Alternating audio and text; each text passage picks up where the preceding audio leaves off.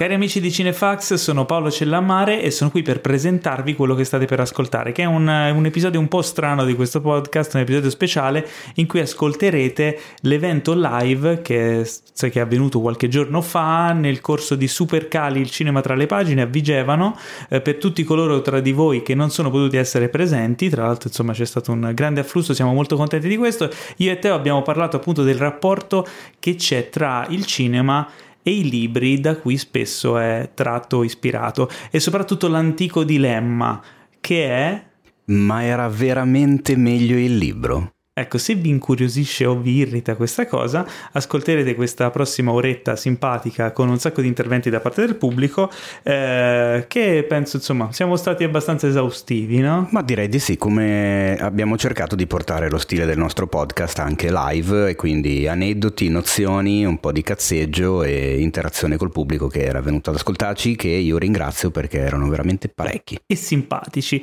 Quindi, insomma, in attesa dei prossimi eventi a cui spero, insomma, parteciperete anche voi che non siete potuti essere con noi questa volta. Ringraziamo gli organizzatori di Supercali, Ludovica Giuliani e Chiara Milesi e ringrazio anche Francesco Lobrano, il fonico, che ci ha permesso insomma di registrare tutto il nostro intervento e farvelo ascoltare così. Buon divertimento. E buon ascolto. Benvenuti a questa terza e ultima giornata di Supercali, il cinema tra le pagine. Io sono Paolo Cellammare, sono qui insieme a Teo Yusufian eh, in rappresentanza di cinefax.it. Non so quanti di voi seguono la testata Cinefax, alzate la mano chi conosce Cinefax, eh, siamo tra amici Teo. È fantastico tutto ciò, ciao. Ciao a tutti. Allora, Teo è, come sapete, fondatore e direttore editoriale Anima e Pilastro di Cinefax e io gli do una mano conducendo il podcast settimanale che probabilmente alcuni di voi ascoltano. Siamo qui per questa ora e forse anche poco più, di fatti e dietro le quinte di romanzi e film. Quindi, come sapete, questo, questo evento tratta proprio di adattamento dal libro a cinema o serie tv. Eh, e noi invece amiamo i retroscena, i fatti, le curiosità. Quindi il nostro professor Teo, perché oggi è il professor Teo, ci inizierà facendoci una, un excursus, una storia, un... come lo puoi chiamare?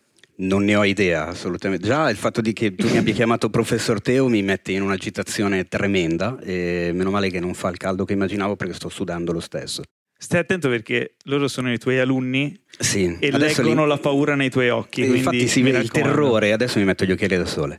Eh, no, dovendo parlare dell'adattamento da libro a cinema, io mi sono posto il problema di andare a scoprire qual è primo, qual è stato il primo adattamento da libro a cinema. E ho scoperto delle cose compli- complicatissime, nel senso che eh, conoscere quale sia il primo romanzo diventato film è una cosa abbastanza complicata. Perché il primo caso risale addirittura a nove mesi dopo la nascita del cinema che convenzionalmente viene datata al 28 dicembre 1895, quando i Lumière fecero la proiezione a Parigi. Nel settembre dell'896 uscì un film eh, che traeva ispirazione dal romanzo di Georges Dumaurier che si chiamava Trilby, preso da Trilby and Little Bees, and Little Billy, anzi. Il fatto è che il film dura 45 secondi come duravano i film all'epoca e non ne rimane neanche traccia, quindi non sappiamo nemmeno chi erano gli attori, chi era il regista, quindi chiamarlo film è un po' generoso. E Chissà poi so... perché non ne rimane, cioè questa cosa qui. Qualcuno forse lo trovava troppo noioso, troppo lungo. Oppure no? era imbarazzante. Eh, All'epoca quindi... il, il, cinema era un'altra cosa, era, eh sì. era una, un'attrazione da Luna Park fondamentalmente. E inf- infatti non so neanche se definirli a tutti gli effetti film che traggono ispirazione dal romanzo, perché in pochi secondi non è che puoi chiaramente rappresentare un libro, ma in quel caso, eh, come succedeva all'epoca, il film era semplicemente la camera fissa con gli attori che ci recitavano davanti, tipo teatro filmato, e quindi rappresentavano poche righe di un romanzo, una, una scenetta. Ci sono altri casi negli anni successivi, ad esempio gli inglesi iniziarono da subito a prendere ispirazione da Charles Dickens, nel 897 e 98 ci sono due film inglesi, uno tratto da Casa Desolata e uno da Canto di Natale, che è uno dei libri più sfruttati in assoluto, ma anche lì si parla di 50 secondi, un minuto. C'è, nel 1900 c'è il primo caso di film, che anche lì dura un minuto, con il personaggio di Sherlock Holmes, che si intitola Sherlock Holmes Baffled, ed è il primo caso del personaggio che poi è stato in assoluto il più sfruttato nella storia del cinema. Questo ci arriviamo però dopo. dopo. Perché poi, poi, vi interroghiamo. Poi vi interroghiamo, esatto. E nel 1905 c'è, caso de, c'è la prima regista della storia del cinema che era Alice Guy, che fece un film, in questo caso addirittura 10 minuti, intitolato Esmeralda, con protagonista la zingara di Notre Dame de Paris di Victor Hugo. Però il primo vero film eh, definibile tratto da un romanzo potrebbe essere nostro, che non è male come, come cosa. Perché potrebbe essere... Ma Cosa? Potrebbe Qual essere è? quale? Vediamo chi nostro nel senso non, non che l'abbiamo fatto io e te no, perché sen- eravamo no, un po' giovani eravamo, io ero giovane te ancora forse non eri nato eh, no è nostro nel senso che probabilmente è italiano perché Cabiria di Giovanni Pastrone trae eh, ispirazione da due romanzi però è molto ispirato ai due romanzi quindi anche lì non è proprio da attribuire al primo vero film. Quindi, tramite le mie ricerche, che per quanto posso darmi da fare, magari ho sbagliato qualcosa, però probabilmente il primo vero film tratto da un romanzo è Nascita di una nazione di Griffith, che è un film ultra famoso del 1915, 3 ore e 10 di durata, che traeva ispirazione da un romanzo storico, infatti racconta un pezzo di storia degli Stati Uniti. E a parer mio potrebbe essere effettivamente tutti gli effetti il primo perché è il primo caso di cui sappiamo che sono stati pagati dei diritti d'autore al, allo scrittore del libro, quindi non ci sono dubbi sul fatto che sia tratto da lì. E quanto, quanto, l'hanno pagato? La cosa divertente è che all'epoca si erano accordati Griffith e lo scrittore per 10.000 dollari. Sono che... un sacco di soldi, 10.000. Che anno era? 1915 equivalente a, a, a tanto, equivalente a molto. Ci comprava una casa. Ma la cosa buffa è che Griffith, quando si incontrò con lo scrittore, non aveva i soldi a portata di mano, Perché quindi gliene diede solo 2500. Che pure, insomma, non è una cifra primi del Novecento, 2005, insomma. Ti, ti, portavi via una casa anche con quelli, Però me. se gliene aveva promessi 10.000... E infatti per ovviare alla cosa, oltre ai 2005 gli disse, guarda però tranquillo perché ti do il 25% degli incassi del film non aveva idea che Nascita di una nazione sarebbe stato un successo clamoroso che fruttò allo scrittore 750 mila dollari. Cioè, scusa, nel 1915 ferma, ferma lì, cosa c'ho? 750 mila, che sono tantissimi oggi, più di un nel, secolo dopo. Saranno cioè. stati tipo boh, 70 non milioni. Non Ma so. perché devi dire delle cifre Beh, a caso? No, più, non ne ho idea 700, di quanti, sono tantissimi. Tanti, cioè. tanti. Che cosa ci ha fatto l'autore? Non, non ne ho idea, credo Come che... Se li giocati tutti. Non ha scritto più niente, esatto, eh, probabile. Distrutto una, un autore. Esatto. E altri casi famosi, mi viene in mente Georges Méliès, che è un autore che io amo molto, che fu il primo a portare sullo schermo i personaggi di Gulliver, di Robinson... Uh, non mi ricordo mai Crusoe. se Cru- Crusoe o Crusoe? Crusoe. Com'è? Crusoe. Crusoe, ok. Ma è Georges Méliès e Jules Verne. George... Méliès. Perché nel film di eh, Scorsese, Scorsese, Ugo Cabret. lo chiamano Méliès. Chi lo sa? Vedi, okay, è Méliès. Okay. Ti correggono i nomi? Ne, anche... Eh, anche, anche, qua, amico, eh, niente, è una mia costante. Eh. Ma tanto e... ti amiamo per questo. Esatto. E quindi, insomma, per chiudere tutta questa introduzione, è più di un secolo che il cinema si rifà ai libri e continua a farlo. Poi in che modo, eh, qua si apre tutta un'altra discussione, perché una delle classiche frasi che probabilmente avete detto anche voi, almeno forse una volta, quando andate a vedere un film di cui avete letto il libro, il film non vi piace tanto e magari esclamate era meglio il libro. Non so se qualcuno di voi l'avete... Ecco, vedo un sacco di gente che annuisce, quindi lo avete detto. Però è, c'è è da assodato, capire... è, una, è una delle regole della vita. Eh, ma perché? Ma meglio da che punto di vista? Era meglio il libro. No, non è che uno ci pensa, era meglio il eh, libro. Eh, così dice, ma hai letto il libro? Sì, era meglio. Era meglio il libro. e noi cercheremo in questo tempo che abbiamo di capire se questa cosa è vera o no. E forse riusciremo a scoprirlo. Ma avremo bisogno del vostro aiuto per questo. Allora, io sono della mia idea, nel senso che secondo me è un paragone che non ha tanta ragione d'essere, nel senso che eh, come avrete tutti esperienza, il libro diventa un compagno di vita, diventa un amico, te lo porti dietro giorni, settimane, a volte mesi. eh, lo leggi sui mezzi, lo leggi nelle pause, lo leggi a letto e chiaramente quello che leggi, le descrizioni dei luoghi, dei personaggi, te le inventi tu, cioè le visualizzi grazie al tuo vissuto, grazie alla tua esperienza. Eh, il libro ha un ritmo che è quello che gli dà lo scrittore, ma la velocità con la quale ri, ri, decidi di terminarlo, il fatto di voler rileggere certi passaggi che ti hanno emozionato, o il momento magari in cui fai delle pause e guardi per aria perché ti ha particolarmente colpito un passaggio, tutte queste cose in un film non, non, ci sono, perché il film vive di altre cose che, che un libro non ha.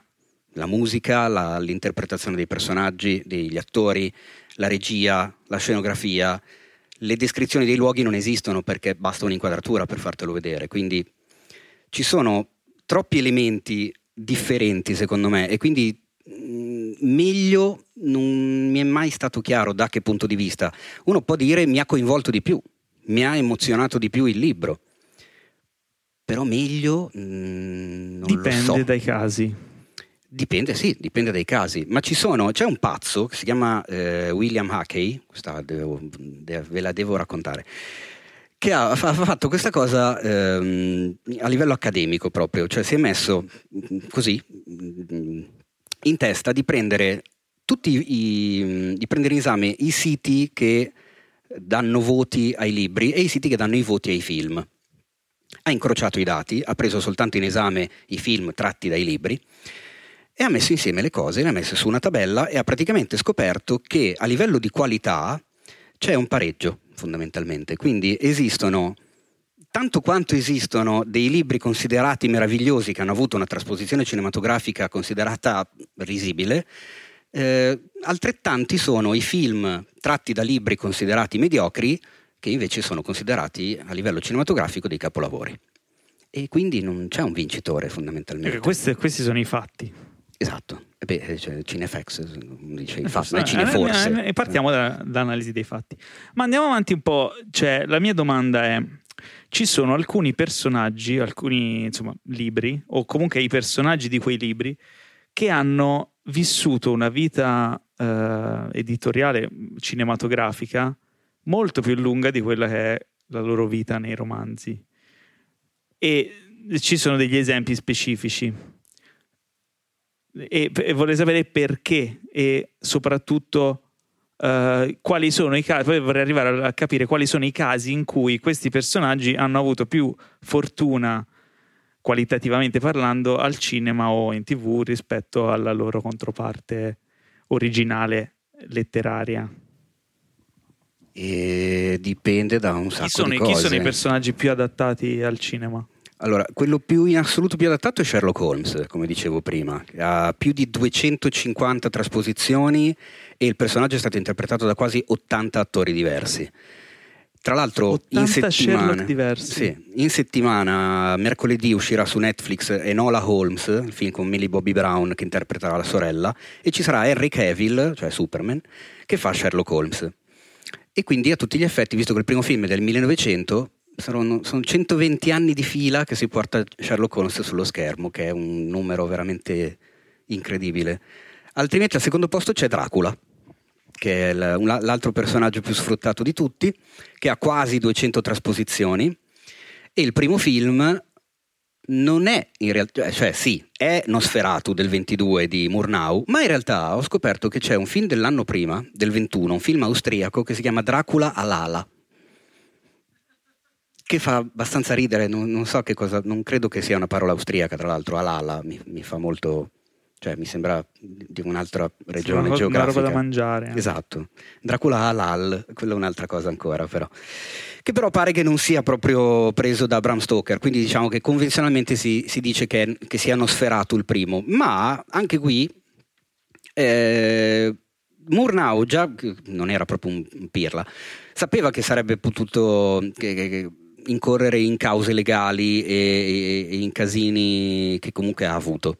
E quindi il film Cam- ci sono dei cambiamenti, cioè i nomi dei personaggi in Nosferatu sono diversi rispetto al romanzo di Stoker e soprattutto c'è un cambiamento che secondo me è importante sottolineare perché è diciamo eh, un esempio meraviglioso di quando un film tratto da un romanzo apporta dei cambiamenti al romanzo e poi quel cambiamento diventa più famoso del romanzo stesso.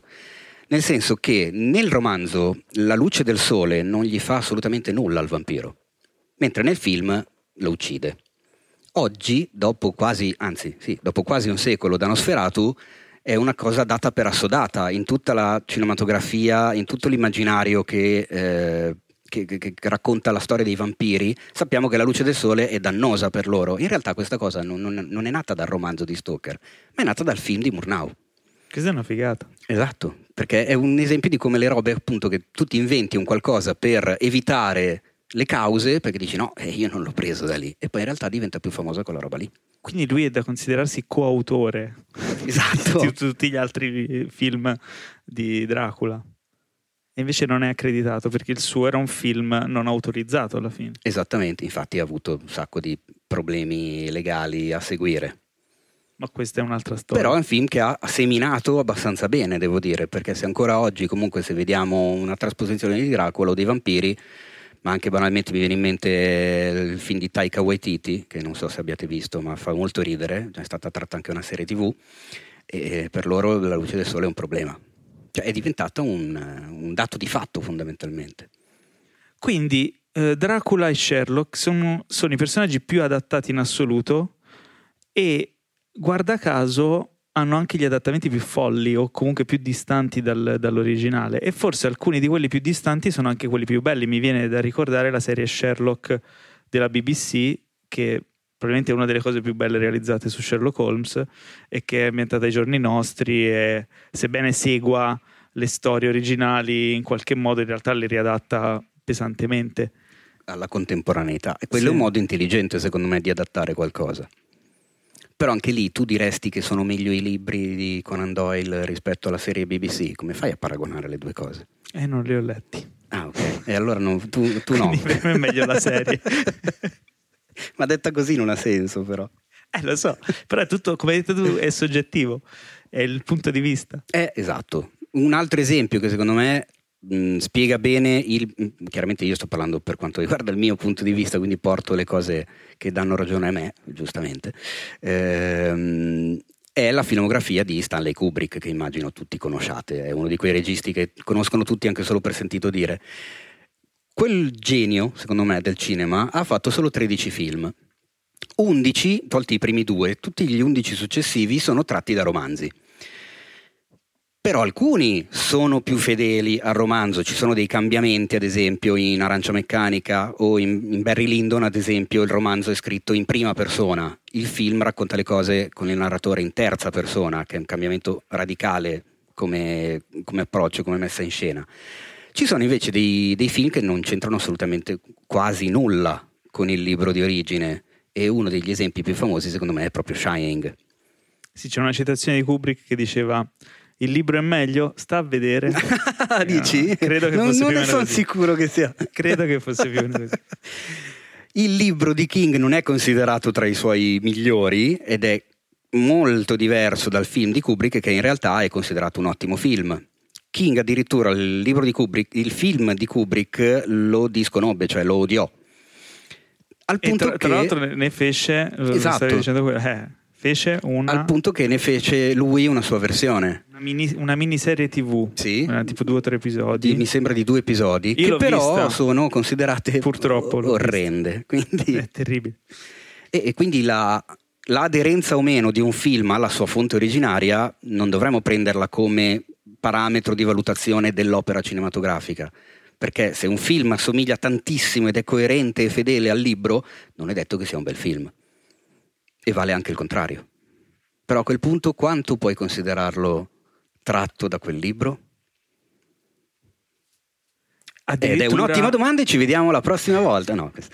A volte basta veramente poco per, per comunque legalmente considerare un film ispirato dal libro, anche perché un film ha una gestazione molto diversa da quella del libro. Il libro c'è l'autore, al limite l'editor fa dei tagli, fa delle piccole modifiche concordate con l'autore, concordate o meno, dipende.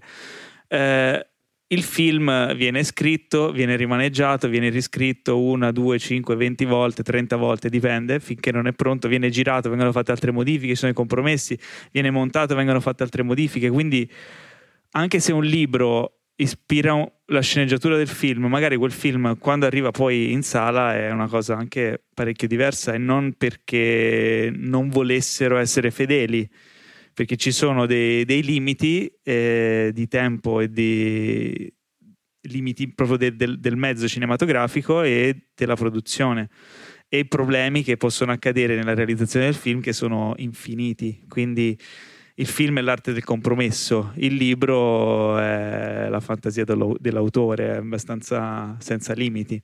Mi vengono in mente altri due esempi. Uno di tanti anni fa, forse il primo nel quale eh, il primo film tratto da un romanzo che incontrò problemi di questo tipo, che sono problemi che succedono ancora oggi.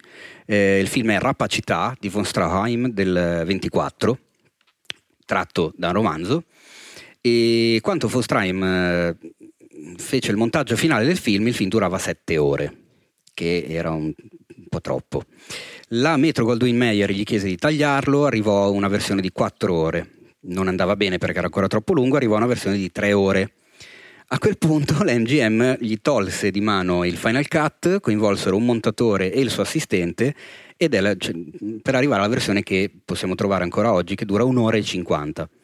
Però a quel punto del film originale non c'è praticamente nulla. Cioè, mh, ed è la stessa cosa che poi è successa un sacco di volte in, in, seguito, mi viene in mente ultimamente, visto che si sta parlando in questi giorni della nuova versione di Villeneuve, al Dune di David Lynch, che è un film eh, a cui a Lynch non gli hanno fatto montare quello che voleva e il film è venuto un po' così così. Non so, se, non so chi di voi lo abbia visto, chi di voi lo abbia visto conoscendo il libro di Frank Herbert e nel film ci sono delle cose che non quadrano assolutamente, cioè ci sono dei pezzi, enormi passaggi che mancano e non capisci cosa stia succedendo, perché lì è stato proprio tagliato pesantemente, non come voleva il regista. E quindi a quel punto come fai a dire che è tratto dal libro quanto sia fedele quanto meno? Che poi è un li- io non l'ho letto, eh, però sempre sentito dire che è un libro inadattabile, cioè viene considerato un libro che non ci puoi fare Parec- un film. Parecchio difficile non so perché, perché non l'ho letto, però ci sono tanti film, tanti libri considerati inadattabili. E, mh, tipo, tra di voi c'è qualcuno che ha un libro che ama particolarmente ma che ritiene inadattabile a film? Che vorreste vedere un, un film di quel libro, ma sapete in realtà che sarebbe meglio non vederlo mai? A me, per esempio, viene in mente eh, La Divina Commedia eh, che ci hanno Piacerebbe provato. un sacco anche a me vederlo. Però come fai? Cioè, è proprio è un, è una. A parte che è un poema e quindi già adattarlo in prosa perde. Eh, non ha una struttura narrativa. Forse una serie TV di episodi da 20 minuti, non lo so. In, in poesia non lo guarderebbe nessuno, probabilmente. Cioè, alzate la mano se c'è qualcuno che ha, ci vuole lanciare una palla con un, un libro, un qualcosa e il perché Nessuno, va bene, ok. Siete tutti ah, sotto Ah, vedi, ok, c'è bene. qualcuno. Rompiamo il ghiaccio così. Ah, come? una cosa al contrario? Cioè vuole girare lei un film da cui poi traggono... No, come... Allora, io ho, ho, visto il film Ogni cosa illuminata, che mi è piaciuto tantissimo, ho letto il libro e mi sembrava un'altra trama, completamente diversa. Eh, e quindi io adesso mentre stavate parlando pensavo proprio che eh, questo è un film che probabilmente inadatto, sarebbe stato in, inadatto a fare, eh, cioè un libro che sarebbe stato inadatto a fare un film. Quale le è piaciuto di più? Il film. film. Ok. Ah, vedi. In questo caso il film è meglio. Vedi? È incredibile, non si sente quasi mai. Eh sì, perché probabilmente lei ha visto prima il film e quindi si è creato un legame col film. Eh, ma, ora... aspetta, ma anche lei aveva un, un'idea. Sì, sì, io sono arrabbiatissima col mondo, litigo con tutti per queste cose di riadattare il film.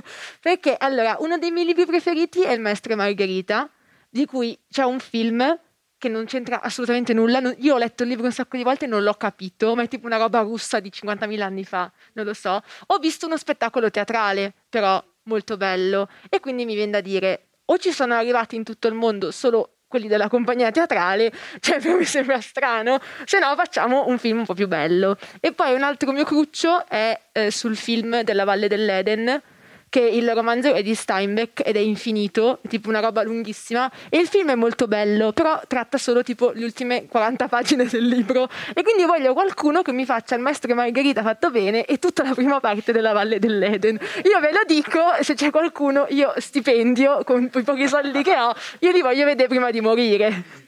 Allora, noi qua da, da, da Supercali lanciamo questo crowdfunding, questa, questa, richiesta di aiuto alle produzioni per, per, per, aiutarti, per renderti felice come meriti. E... Beh, comunque, se ci pensi, se in, in, un libro la narrazione del libro ha bisogno di più tempo e devi farci un film di due ore, o fai un riassunto o prendi le ultime 40 pagine. cioè, quelli sono o, o una serie TV, ma a quel punto non è più un film. Eh.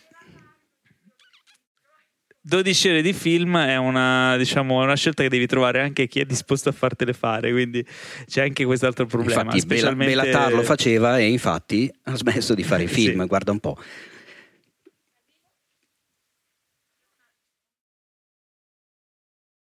Io ho una domanda che c'entra sì e no con quello che avete chiesto. Uh, io uccido di faletti che secondo me comunque come struttura potrebbe essere adattata a film. Da tempo si dice che i diritti erano stati comprati, che si sarebbe fatto un film, però finora non è mai successo niente. Sapete perché? È molto strano perché comunque è stato un caso editoriale clamoroso, il libro ha venduto tantissimo e di solito i diritti per libri così vengono, si fanno battaglia per comprarli. Quindi potrebbe anche, ora non, non, so nello specifico di questo caso, ma potrebbe essere che è stato acquistato o opzionato da qualcuno, ma stanno facendo fatica a trovare i finanziamenti o a mettere insieme le persone giuste.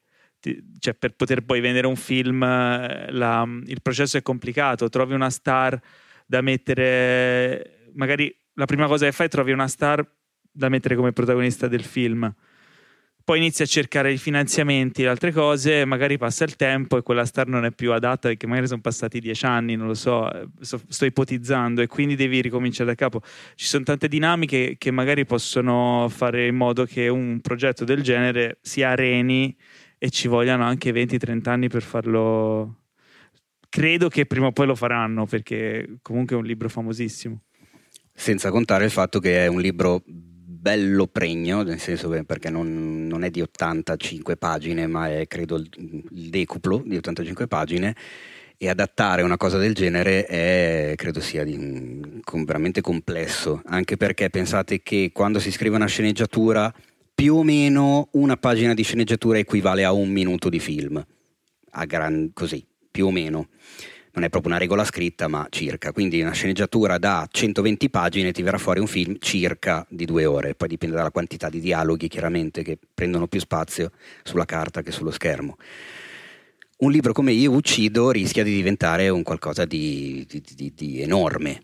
E un film di quattro ore è ormai invendibile e lo sappiamo tutti quanti soprattutto proprio per le case di produzione che tendono a tagliare la lunghezza dei film non tanto perché hanno voglia loro, ma perché la, la, loro idea è che più è lungo il film, meno, meno proiezioni puoi fare durante la giornata.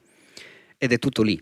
E quindi non è una loro volontà di avere film brevi, è il fatto che se un film dura un paio d'ore puoi, farlo, puoi proiettarlo quattro volte, se ti dura tre ore e mezzo no, e quindi incassi meno si, si, si, torna sempre alla questione. Sì, attualmente è più facile che diventi una serie TV. Esatto. C'è però mi viene in mente un caso clamoroso e ultra famoso di libro che tutti dicevano che era inadattabile, che ci provarono in tanti, ci provò anche lo stesso Kubrick, ci si avvicinò al nostro Michelangelo Antonioni e poi alla fine ce la fecero, che è il Signore degli Anelli. L'eccezione che conferma la regola. Esatto. Signore Anelli, Anelli che tra l'altro eh, e tra l'altro eh, comunque i veri puristi del libro si sono lamentati comunque eh, ovvio perché, perché mancano un sacco di passaggi ma pare che mi fa ridere perché tra quelli che volevano trasformarlo in libro ci sono anche i Beatles. Non so se lo sapete volevano acquistare i diritti. E tra l'altro Paul McCartney e Ringo Starr avrebbero fatto Frodo e Sam. George Harrison sarebbe stato Gandalf, ma la cosa più bella è John Lennon che doveva fare Gollum. Io sinceramente è una versione che avrei visto molto volentieri, anche perché avrebbe avuto una colonna sonora della Madonna, perché, indubbiamente. Ma la cosa buffa è che Tolkien al, all'epoca era ancora vivo e fu proprio lui a dare il divieto assoluto a questa cosa, cioè proprio non gli ha venduto i diritti neanche se piangevano in giapponese. Però alla fine, a metà anni 90, hanno cominciato a mettere in moto la cosa, hanno tirato in mezzo Peter Jackson che ha realizzato quello che sappiamo tutti quanti. Sono 14 mesi di fila di riprese, che non sono affatto pochi, eh, per realizzare i tre film insieme e sono film che poi hanno fatto lo sfracello di critica e di pubblico. E tra l'altro, prima di entrare in sala a vedere la compagnia dell'anello, cosa pensavi di andare a vedere? La compagnia dell'anello? No, nel senso, un bel film o una porcata? Bah, oddio, eh, ric- alle- avevo visto il trailer e quindi speravo di vedere una cosa bellissima. C'era il nome di Peter Jackson che era un po' che tu eh, dici eh sì. che chissà che caspita ha fatto, perché non so se lo sapete, ma prima di arrivare appunto a fare Il Signore degli Anelli. I film più celebri di Peter Jackson erano film come Splatters, Gli schizzacervelli, eh, eh, Bad, Bad Taste. Taste cattivo gusto e poi cos'altro? Sì, erano film uh, a spasso nel tempo, ultra basso budget, soprattutto i primi, splatterosissimi, pieni di sangue, pieni di effetti speciali eh, artigianali, eh, veramente delle cose belle a loro modo, però che insomma non era proprio il nome adatto, almeno a quanto si pensava ai tempi, per portare al cinema un'opera simile.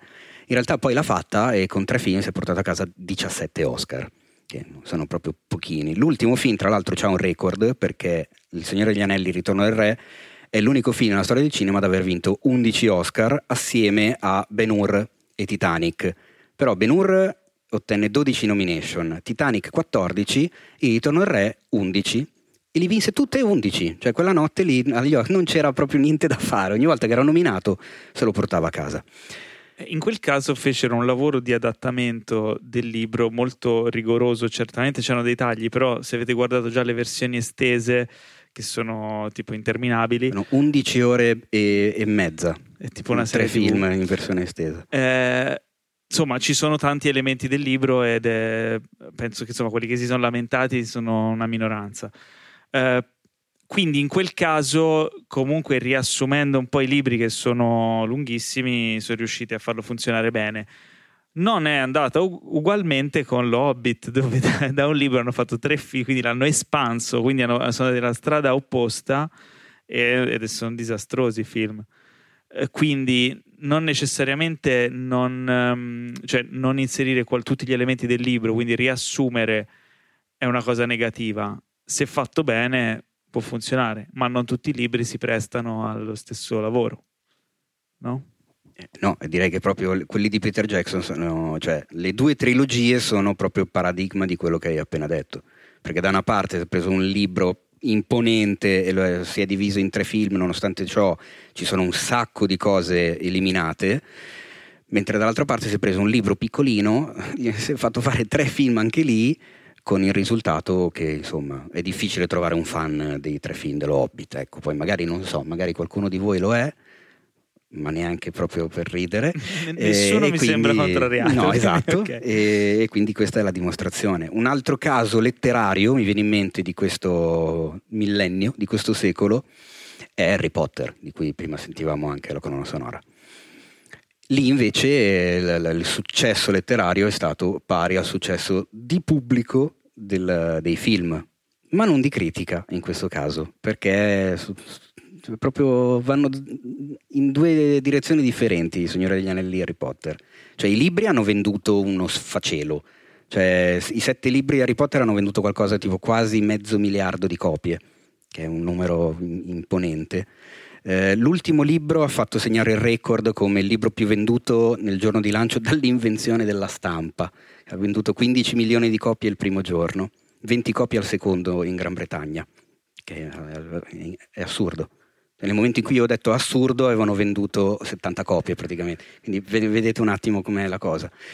In realtà i film a livello di botteghino eh, sono stati strepitosi perché otto film hanno guadagnato 7 miliardi e 7 di dollari, quindi quasi di media quasi un miliardo a film, perché hanno fatto otto film dai sette libri, l'ultimo è stato diviso in due, ma in realtà la critica non è stata così magnanima come nei confronti del Signore degli Anelli. Cioè, agli Oscar otto film hanno preso 12 nomination e non ne hanno mai vinto neanche uno ai BAFTA, che sono i cosiddetti Oscar inglesi, hanno preso 29 nomination, ma ne hanno vinti due. Quindi c'è un po' di differenza rispetto ai 17 Oscar di Il Signore degli Anelli con tre film e agli zero con otto film di Harry Potter. Ah, però non sono brutti. No, ma anche qui, se tu vai a chiedere ai fan dei romanzi di Harry Potter, ti diranno che in realtà i libri non Facciamo c'entrano niente. Allora, alzi la mano chi ha letto i libri di Harry Potter e ha visto anche i film. Ok, adesso, adesso tenete, no, tenete la mano su, tenete la mano su. Adesso lasciate la mano su se preferite i film. è fantastico, nessuno. Ma è comprensibile perché ci sono soprattutto allora c'è un approccio diverso eh, già subito dal primo film che inizia in maniera inizia un po' più in mezzo alla situazione mentre il primo libro ha un'introduzione più, più lunga però ci sono dei romanzi, ad esempio il quarto, il quinto, eccetera, che hanno dentro delle situazioni, dei personaggi soprattutto e dei passaggi che nei film non esistono completamente, cioè sono state proprio cambiate azioni anche fondamentali, snodi fondamentali dati in mano dei personaggi nei romanzi che nel film vengono fatti fare ad altri perché eh, in, nel film non ci sono quei personaggi o sono altrove, eh, vengono proprio cambiate anche le dinamiche, quindi è comprensibile che chi si, sia, chi si sia affezionato ai romanzi poi veda il film e dica non c'entra un cacchio. Però quanto questo può c'entrare con la qualità o meno del film? Esatto. È sempre la solita domanda di prima. Eh, ti faccio un esempio. Eh, il cinema tratto dai fumetti, per esempio, no? Ci sono eh, le graphic novel, quelle che vengono chiamate, sono romanzi a fumetti, sono volumi, raccontano una storia spesso e volentieri la norma è non adattarli fedelmente, cioè quasi tutti i film eh, tratti da la maggior parte tratti da graphic novel o da serie a fumetti sono molto molto liberi nell'adattamento, eppure è un adattamento, i personaggi sono quelli, si tende più che altro a mantenere lo spirito del personaggio originale, il mood della, della storia, piuttosto che gli eventi nella sua eh, trama o, o, magari vengono mm, sommate insieme più storie diverse per crearne una unica. Ed è la norma e nessuno ormai si lamenta più di questo. Magari agli inizi eh, sì però se già pensiamo a Superman del 78 giusto? Non era una storia di Superman adattata erano personaggi presi dalla, dal fumetto classico e una storia costruita ad hoc. Quindi in quel caso non si può neanche dire meglio l'originale perché non, non c'è attinenza. Perché l'originale non c'è in quel caso lì. Ce n'è una, insomma, un, una parvenza di personaggi. Al massimo dicono non rispetta i canoni del personaggio, tipo il Superman recente di Snyder non rispetta i canoni del personaggio originale e si crea questa frattura un po' di ideologia de- dei fan, però al pubblico non, non è che gliene interessi più di tanto. No, anche perché poi vabbè, se vogliamo aprire una parentesi sulla qualità dei film di Snyder, no, io ho, non lo farei. Ho, ho fatto però. quell'esempio lì perché era quello su cui si era un po' creato questo dibattito. Eh, vabbè, niente, era un piccolo excursus eh, per e ampliare. Tu hai una risposta? Attenzione, lei ha una risposta. Prego, abbiamo, oh, abbiamo un po' di interazione. Io non ho capito quale sia la domanda alla quale tu hai la risposta, però sono curioso di sentire la risposta. Al suo pensiero del ah, perché okay, nel, nel, caso in cui l'adattamento di un fumetto, cioè la gente non si lamenta della storia, perché se, se ci pensi gli eroi dei fumetti genericamente sono eroi di tutti i giorni, quindi lì ti, ti mostrano delle storie di una persona, in questo caso di un eroe, di tutti i giorni quando fanno l'adattamento, cioè è l'adattamento del personaggio che fa qualcosa tutti i giorni. E quindi, come se fosse un episodio in più esattamente, della, della esattamente. quindi non, non, c'è infinite. la necessità di avere la storia uguale ma semplicemente di come l'eroe si comporta in quella situazione giorn- giornaliera sì che poi alla fine è un po' anche quello che succede con Sherlock Holmes o con Dracula. Quindi il personaggio è quello, vive nuove avventure. C'è anche il ragazzo qui in prima fila. Anche tu hai una risposta? Ah, no, no. ehm, nel caso dei Fantastici 4, nessun adattamento è mai stato sostanzialmente approvato dai fan. Va un po' in contrasto con quello che diceva lui, che comunque un film, prendiamo il caso di Superman, va bene perché al pubblico piace. Nel caso specifico dei Fantastici 4 è stato tutte le versioni sono state disastro, cassate sì. in Niente, volevo solo Forse lanciare. in quel questo... caso lì cioè, nessuno volevi, rispecchiava. Volevi andare contro a quello che diceva Paolo. No, no, ma Io ti voglio bene, cioè fallo.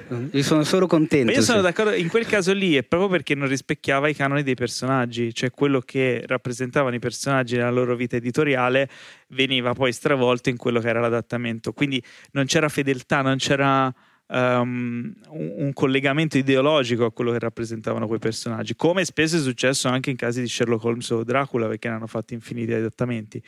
In quel caso lì non, mai, non è mai stata resa giustizia a quello che, era, eh, quello che rappresentava editorialmente que, que, quella storia. Però qua possiamo tornare al caso di Kubrick con Shining. Esatto. Perché chi, chi, adesso faccio come fa lui, chi di voi ha letto il libro Shining e ha visto anche il film? Chi invece ha visto solo il film? Eh, vedi che l'hanno visto praticamente tutti, ma pochi hanno letto il romanzo. Nel libro il personaggio di Jack Torrance, che nel film è Jack Nicholson, ha una sua discesa nella follia, cioè la spirale che lo, lo, lo coinvolge e lo fa uscire di testa è graduale. Nel film ha la faccia di Jack Nicholson, quindi dopo due minuti tu lo vedi che questo non, non ha tanto il boccino registrato e quindi rovina un po' chiaramente la discesa verso l'inferno e verso la follia del personaggio. Lì è evidente che sia stato mh, mm, comunque in qualche modo eh, stravolto, eh, stravolta l'intenzione dell'autore del romanzo. Poi ci sono un sacco di cose che, che non ci sono nel, nel, film, ma meglio, tipo le, le, siepi che si muovono a forma di animale, quello avrebbe fatto un, un po' strano. Eh, e lì come la mettiamo? Cioè lui ha preso un romanzo tra l'altro Kubrick, non so se lo sapete, ma rompeva le balle spesso, chiamava King a qualunque ora, nonostante uno fosse in Inghilterra e l'altro negli Stati Uniti, quindi di solito negli Stati Uniti era notte, gli faceva delle domande assurde e poi metteva giù. E King che vabbè, rimaneva lì al telefono chiedendosi ma perché? Eh, lì come la mettiamo? Cioè, la cosa è stata stravolta, ma il risultato davanti sotto gli occhi di tutti, Shining, non si può dire che sia un film non riuscito perché non è fedele al romanzo e anzi tradisce molte cose, tra cui la psicologia del protagonista. Ma probabilmente perché Kubrick aveva bisogno di prendere spunto da qualcosa, ma poi non riusciva a resistere dall'andare per la sua strada. E chiaramente è un film di Kubrick, non è più eh, esatto. non è più Stephen King per buona parte. Stephen King, che tra l'altro, giusto per buttare lì qualche cinefex in più, anzi in questo caso dei lib- librofex, eh, King è l'autore vivente che ha il maggior numero di trasposizioni cinematografiche. Eh, sono circa 80 eh, i film cui, che, che, traggono ispirazione dalle sue opere. Il primo è il, del primo romanzo, che è Carrie, in cui è stato tratto poi il film di De Palma, e all'epoca gli diedero, indovina quanto? Di soldi? Sì, 2500 dollari che, che, è la stessa cifra che dovevano dare a quello là nel 1914. sì, ma Però qualche anno meno. dopo. e, ed è abbastanza assurdo pensarci, nel senso. Quindi hai detto quanti adattamenti? Un'ottantina. 80 adattamenti e di questi 80 nessun regista gli aveva fatto mai tante telefonate come Kubrick. Quindi potete immaginare quando lui è andato al cinema si aspettava qualcosa di iperaccurato, visto tutti i dettagli che gli aveva dato. Forse è per quello che ci è rimasto male. No, in realtà non è che gli chiedesse dei dettagli, cioè gli chiedeva delle cose strane, tipo tu credi in Dio, credi, credi nei fantasmi. E che King è giustamente uno che ti sveglia, ti, sve- cioè ti chiama Stanley Kubrick alle tre di notte, ti chiede se credi in Dio, non so quanti siano tanto lucidi in quel momento da dargli una risposta sensata, quindi anche poverino King. Eh, prova a mettermi nei... Oh, oddio, poverino mica tanto, però insomma, prova a mettermi nei suoi panni. esatto. E invece mi viene in mente che l'autore di sempre, più trasportato al cinema, chi è? Chi è? Secondo te? In che senso? Lo scrittore non vivente, perché King abbiamo assodato che sia quello in vita più trasportato al cinema, ma invece quello in generale, quello eh, che non c'è più. Dio. No, dicono Steinbeck in realtà è Shakespeare. Ah, che conta circa 400 trasposizioni e se vediamo retta i credits di IMDB compare come scrittore dietro a 1500 opere, tra film, film per la televisione, serie tv, che è un numero spropositato. Invece della Bibbia quanti ne hanno fatti? Della, non lo so di preciso, ne ha fatte tantine, anche perché lì abbiamo parlato dei personaggi, diciamo, letterari in un certo senso, che sono Sherlock Holmes e Dracula i più rappresentati, ma in realtà il più rappresentato di personaggio che arriva da un libro fondamentalmente è il diavolo. Ah. Dopo eh, di lui pensavate c'è... Gesù e invece? No, cioè Dio è al quinto posto. Al primo c'è il diavolo poi c'è Babbo Natale non sto scherzando poi ci sono Sherlock Holmes Dracula e poi al quinto arriva Dio che uno dice dovrebbe essere primo anche perché invece no. È andata così. Esatto. Ok. Bene. Quindi quindi io continuo con la mia idea iniziale, che secondo me il, il paragone eh, non ha, non ha, senso di essere. Anzi, è una cosa che io cerco, ultimamente cerco di evitare di fare. Cioè, nel senso, se ho letto un libro, eh, ormai evito di guardare il film. È la stessa cosa, se ho visto un film, poi non vado a leggermi il libro eh, successivamente, perché mi risulta strano, perché nel libro trovo delle cose che nel film non ci sono leggo il libro con in testa quegli attori, quelle situazioni, quel mood e quindi il libro comunque diventa un'altra cosa. Se io lo leggessi senza avere nessun tipo di riferimento, sicuramente il libro sarebbe qualcosa di diverso. Quindi scegli. Se, se vuoi l'esperienza libro o l'esperienza film. Esatto. Ah, anche perché il paragone tra libro e film riusciamo a farlo solo nel momento in cui vediamo un film di cui abbiamo letto il libro, quindi abbiamo una base su cui farlo il paragone, ma se vediamo un film tratto da un libro e il libro non l'abbiamo letto, quel film lì ci piace o non ci piace, punto. O magari neanche sappiamo che quel film è tratto da un libro, ma lo scopriamo dopo. Se poi andiamo a leggerci il libro di un film che ci è piaciuto e il libro ci piace, il film, nonostante sia evidentemente differente, non credo che il nostro giudizio sul film cambi. Cioè, non è che tu vedi un film, ti piace, poi leggi il libro da cui è tratto, ti piace, ma è diverso e dici, ah no, allora il film mi piace più. Mi sembra una, è una cosa un po', po strana. dici, era meglio il film. No, secondo Come me non, non, non, dici nulla. Ad esempio, io mh, personalmente io mi ricordo di aver scoperto eh, quando era uscito al cinema, ero andato a vedere Fight Club, non, quanti di voi hanno visto Fight Club? Quanti di voi hanno letto il libro? Vedi che sono sempre meno, ehm, io lì scoprì che appunto era tratto da un libro di Chuck Polanik, che si, si scrive Palaniuk, ma ho scoperto che si pronuncia Polanik. E questa, poi volta, veri, non puoi, e questa volta non mi puoi correggere la pronuncia. Ah, Quindi, abbiamo la conferma. Oh, vedi? Okay, la regia ci dice che è così.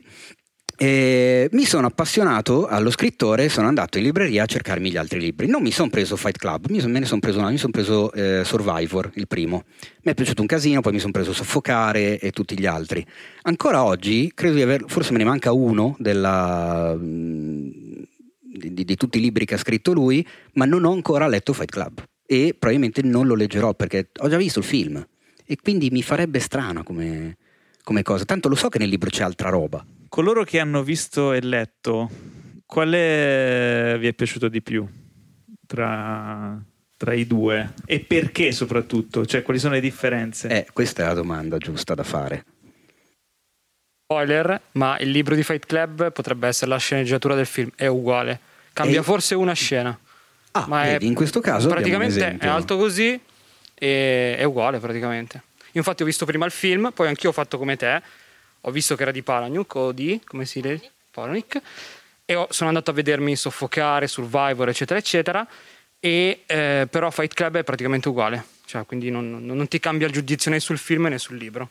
Ah, vedi, questo è un esempio di, invece di adattamento, evidentemente. Io di Survivor ho visto l'adattamento, il reality. No, non è quello. Ah, non è quello. Uh, anch'io ne ho un'opinione praticamente uguale, nel senso che si assomigliano parecchio, è vero che, che, è super fedele e di base forse c'è un filino più di follia se si può, ma questo vale per tutti i libri, secondo me è impossibile proprio diciamo portare al cinema la stessa follia di ho scoperto adesso come si chiama correttamente, grazie. Polanik. Po- Polanik, sì, l'ha detto, lo, lo, ha scritto proprio lui, tra l'altro su Twitter, mi sembra una vita fa. Ci sono rimasto malissimo così. anch'io. Sono veramente rimasto male. L'ha scritto stizzito, tra l'altro. Sì, sì, esatto. C'erano. Vuoi dire qualcosa? C'era ancora lei che ha un'altra risposta. Un'altra risposta. Dacci delle risposte. Abbiamo bisogno di risposte. la, è la donna delle risposte. È meglio il libro o il film? Dacci la risposta. Non c'entra con Fight Club, però per esempio prima quando avete chiesto se c'era qualche autore eh, i cui film sono difficili da trasporre eh, al, cinema, io ho pensato a Baricco. Perché tutti, cioè, quello è un modo di scrivere che non, non puoi far percepire durante, durante, il film. Però di Baricco c'è 900, che è... Da cui hanno eh, tratto... Il pianista sull'oceano, eh. eh. che è il libro, credo, cioè il libro è, scene, è effettivamente la sceneggiatura del, del, film. È una robina così ed è, effetti, cioè è, è esattamente, cioè quella credo che sia, che è perfetta, esatto, e lì, cioè io ho trovato il film uh, perfetto rispetto al libro. Quindi dipende tutto dalla lunghezza del libro. Non ah, aspettate adattamenti fedeli di libri più di 200 pagine. Abbiamo capito che è così questa la cosa. È, questa è la risposta, ragazzi. Abbiamo scoperto finalmente la cosa. E ce l'ha data la donna delle risposte, tra l'altro, vedi? che ha risposto a una, risp- a una, domanda di prima, quindi probabilmente usi Internet Explorer a casa, quindi, però va bene.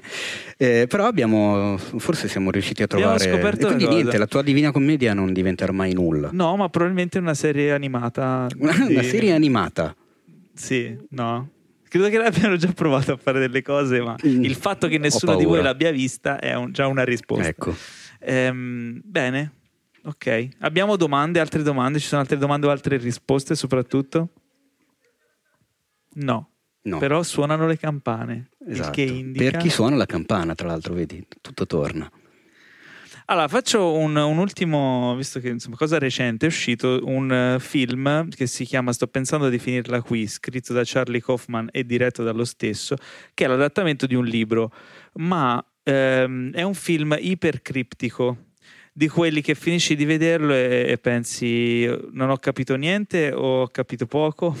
E vai a cercare le risposte, no? quelli di cui l'autore, il regista dice non darò mai una spiegazione trovate la vostra spiegazione. Eh, in realtà io non ho letto il libro, ma ho, ho, letto che il libro, cioè chi ha trovato la spiegazione, chi ha spiegato poi il film, è perché aveva letto il libro, perché il libro è molto più eh, aperto e semplice nel significato di quello che racconta la storia. E quindi mi sono interrogato sul fatto se fosse meglio come esperienza un, uh, un film che ti lascia dei punti interrogativi, cioè che quindi non va a colmare tutte le tutti i buchi che ci possono essere o comunque che riassumendo si perde delle cose perché cerca di farle intuire a te spettatore, oppure avere un libro che è più esaustivo ma che alla fine non ti fa pensare tanto quanto potrebbe un film di quel tipo lì. No, ora non mi vengono in mente altri esempi di questo campo, però in sai, questo... sai che non ho assolutamente capito, non qual, capito. quale esempio dovrebbe... Cioè, ci sono dei film che, che, sono più criptici del libro da cui sono tratti, come in questo caso sto pensando di finirla qui. E il fatto che il film mi abbia lasciato molto spazio uh, al ragionamento, al pensare, a cercare di capire cosa volesse effettivamente dirmi l'autore, mi ha arricchito molto di più di quanto avrebbe fatto il libro che magari è più, è più semplice no? nella narrazione, ti fa capire quello che c'è da capire.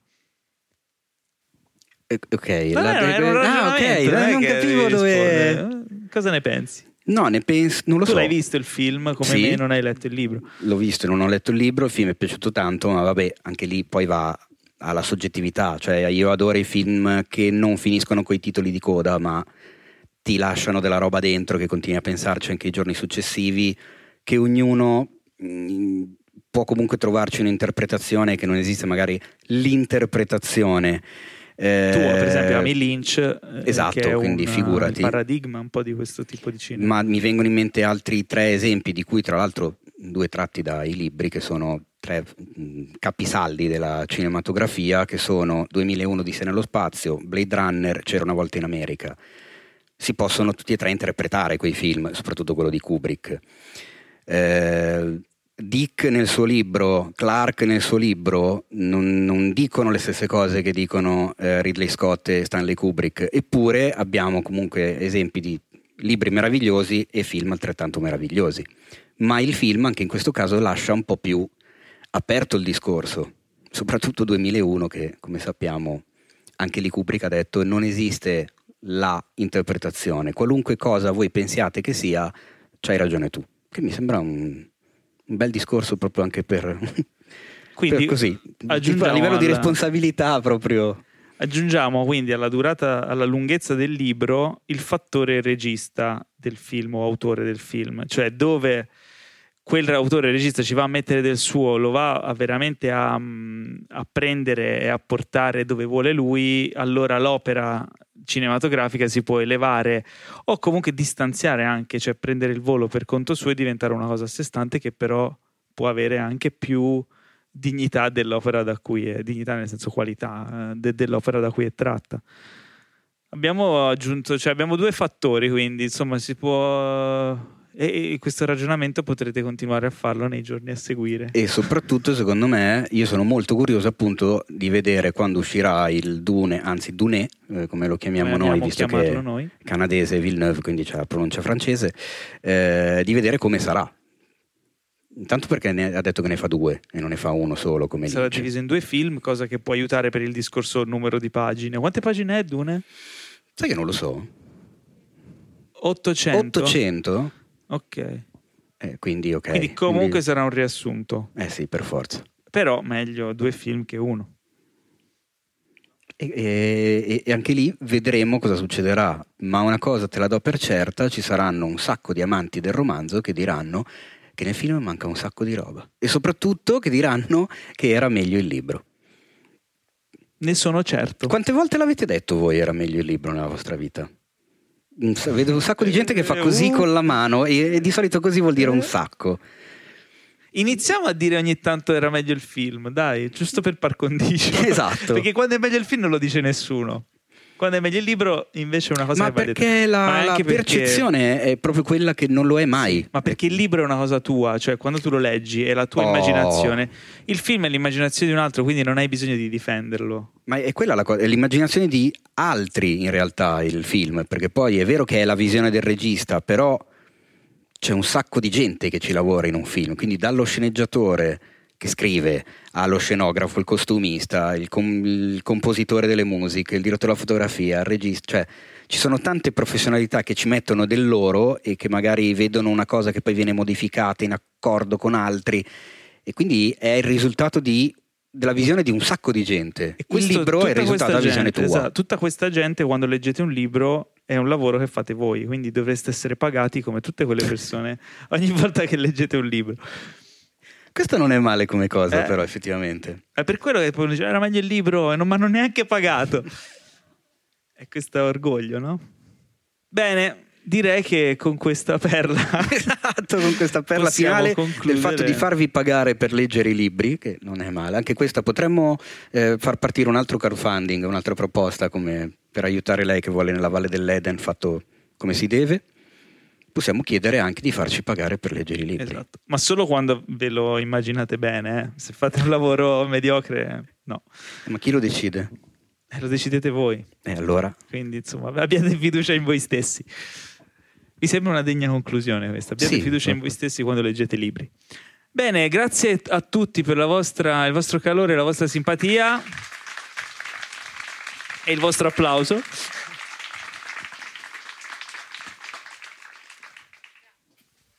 Grazie. Grazie. Questo è stato l'evento, insomma speriamo che vi siate divertiti e intrattenuti, interessati e sappiate adesso meglio rispondere all'antica domanda.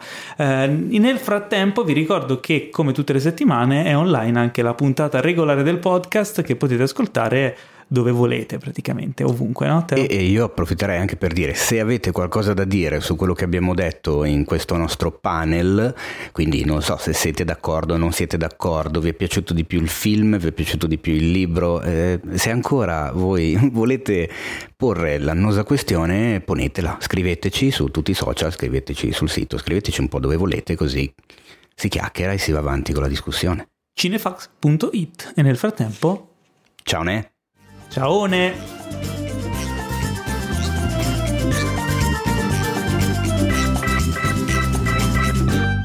Questo podcast è stato presentato da The Best Blend